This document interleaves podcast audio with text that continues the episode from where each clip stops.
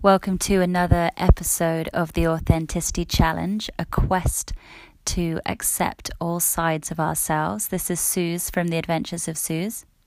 And today I'm going to be sharing a little bit on some personal stories I had to do with some traumas that happened to me some time ago. I'm I'm not meaning for the, for this to be the most depressing podcast in the world.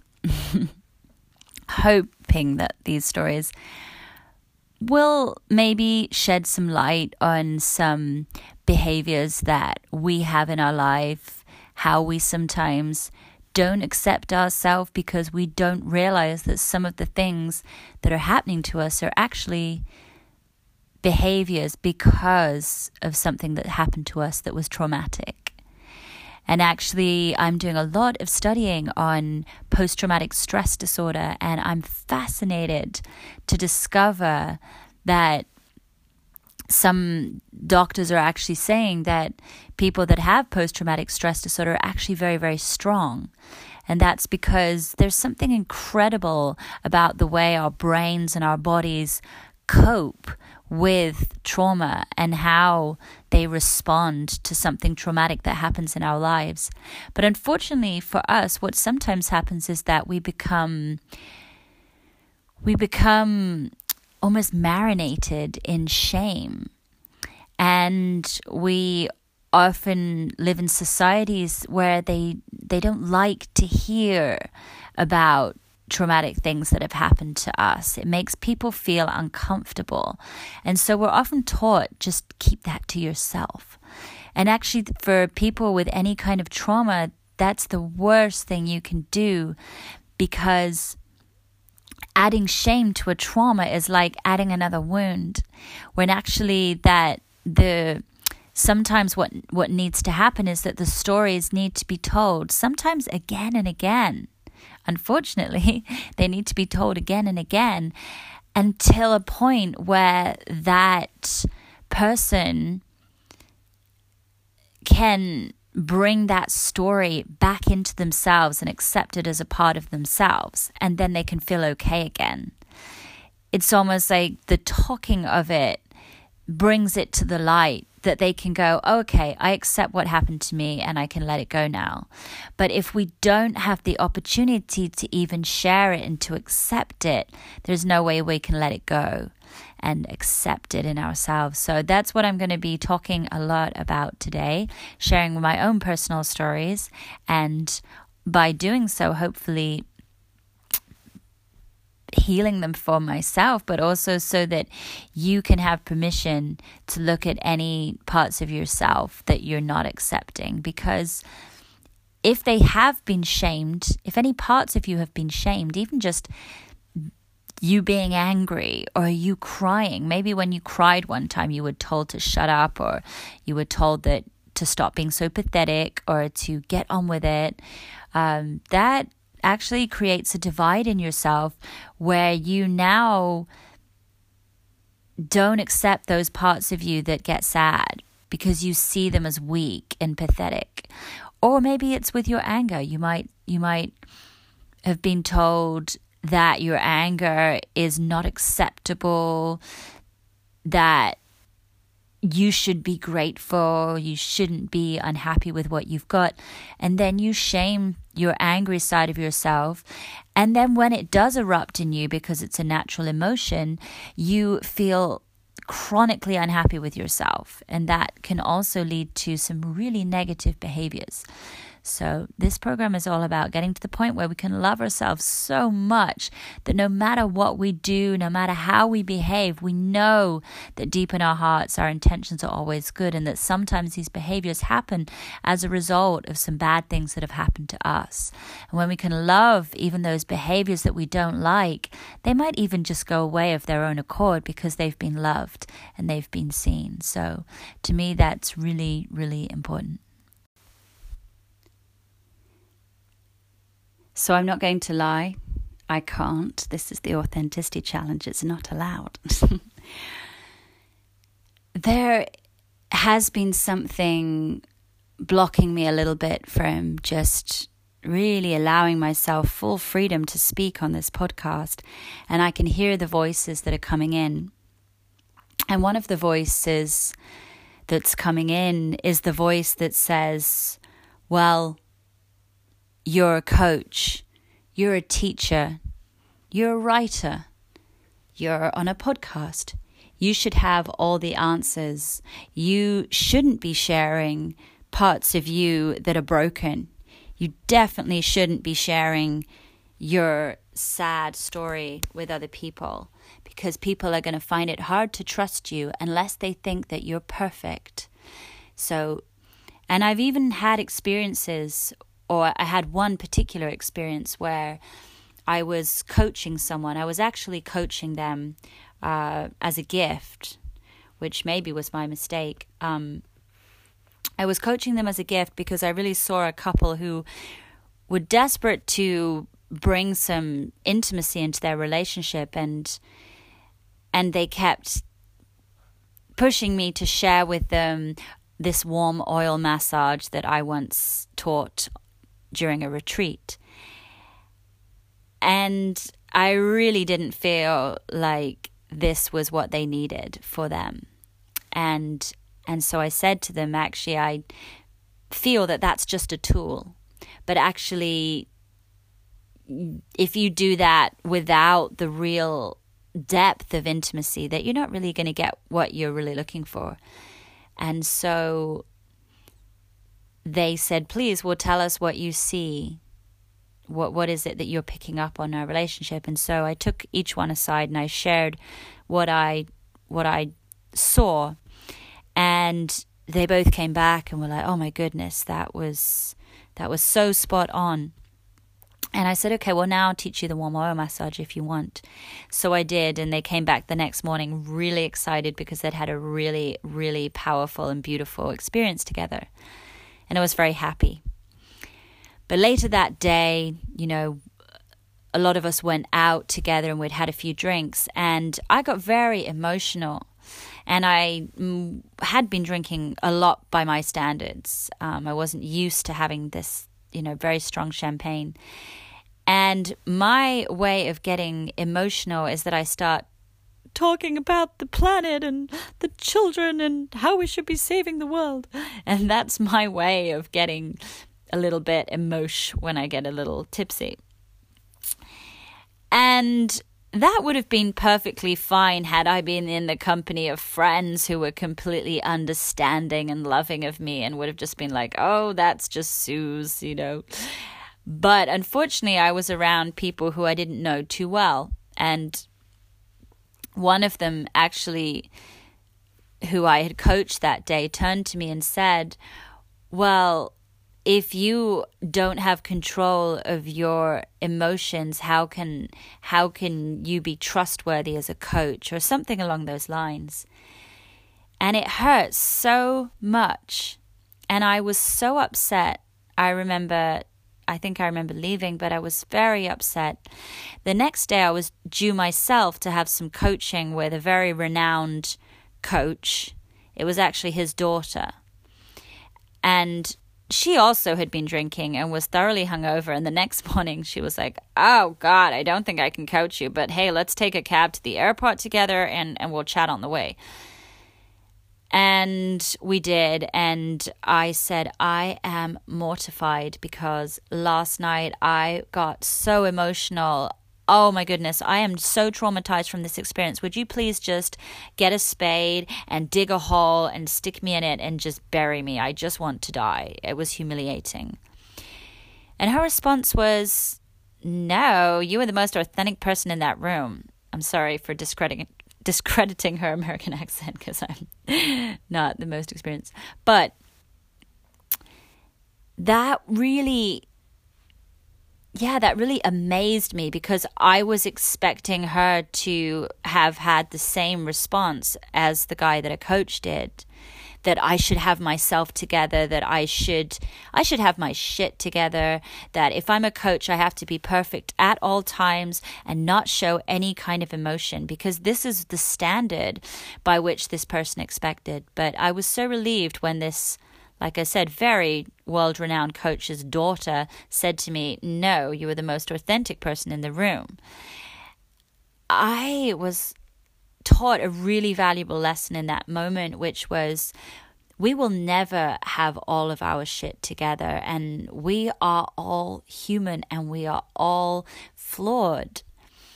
And in Japan, for example, when the the bowls that they have crack, they fill the cracks with gold. And maybe it is our cracks that are the most interesting part of ourselves. And I know that I am so grateful. I am so grateful for all of the experiences that I have been through, no matter how bad they are, no matter how much I might, on some level, be ashamed of being even associated with some of the bad things that have happened to me. It's it's almost like that's not me. That couldn't have been me that shouldn't have happened to me. I was supposed to be someone and go somewhere, and I can't believe that happened to me. And I don't want to own it. There's definitely some kind of shame. However, on the other side of that shame, I am so relieved that I have been through what I've been through in my life. And throughout this podcast, I will be sharing some of that with you. But I am so relieved because those experiences are what has given me the compassion to be able to have empathy for other human beings going through things that I have I know nothing about or haven't personally been through. I haven't personally been black in this life experience. I haven't personally been obese in this life experiences. I haven't personally been born into this life experiences with no arms and no legs. However, because of the experiences that I have been through, of which I'm going to share with you, I finally could get a glimpse of compassion for all human beings. And I am so grateful for those experiences that I would never, ever rewind the clock and not have had all the experiences that I've had, no matter how bad they may feel to me, my sensibility of my identity of who I thought I was. And no way, because it's like a friend once said to me if you look at someone else's life and you want it because it looks so good, just remember that you don't just get the good bits, you get all of it. So you get the alcoholic parents, you get the the emotional neglect that they received, you get the body shape they have, the illnesses they have, you get everything. And it was a really good reminder to me about that because it's like Stephen Fry said. And Stephen Fry, for anyone that's not in England, Stephen Fry is very famous in England because he has an extremely high IQ. And he was also diagnosed with bipolar. And he made a documentary on it um, I think I think he called I think he refers to it as manic depression, which is bipolar's original name. And he was asked in this documentary that if he could actually not have bipolar, would he prefer to give it up? And his response was no. And I kind of second that to a certain extent because how would we know who we would be and what our experiences would be if we hadn't had the life we had? Because if I said no to one thing, I would probably be saying no to a lot of other things. I would be saying no to getting such huge insights into a human experience. I would be saying no to understanding other human beings. And then also, if I rewound the clock and said, well, I don't want to have that experience at all. I wouldn't have met the people I've met. I wouldn't have learned the things I've learned. So, if we are struggling to accept any sides of ourselves, the way that that young man was unwilling to accept the side of me that wasn't perfect all the time, that was maybe showing flaws in public. People that are afraid of people airing what's nicknamed their dirty laundry in public is very frightening for them, perhaps because that person grew up in a family or amongst institutions where only being your best self all the time is allowed. Anything else, being less than perfect, is not allowed. So I can have compassion for that person, even though it brought me a lot of pain in the moment. Later on, it made me realize oh, that poor guy, he doesn't accept the sides of himself which are not perfect. And then it made total sense because then I realized, oh, that was why I saw the insights that I saw in his relationship. That he had worked so hard to get this woman, this amazingly beautiful woman, that he didn't feel safe to ever let down his guard and let her in and show his true colors because his assumption was, well, she liked the man I was when I got her because I was presenting my best and perfect self with all this money I've accumulated and and and my good looks and my good behavior. And if I show her any weakness, she's going to leave me. And I suddenly realized, oh, he was pointing a finger at me, but he had three fingers pointing back at himself. And that's when I started to realize that every time that someone shames you for something about yourself, whether you were four years old or 18 years old or whenever, the finger that they had pointing at you, they had three pointing back at themselves. They are sides of themselves that they do not love, cannot love, and will not love.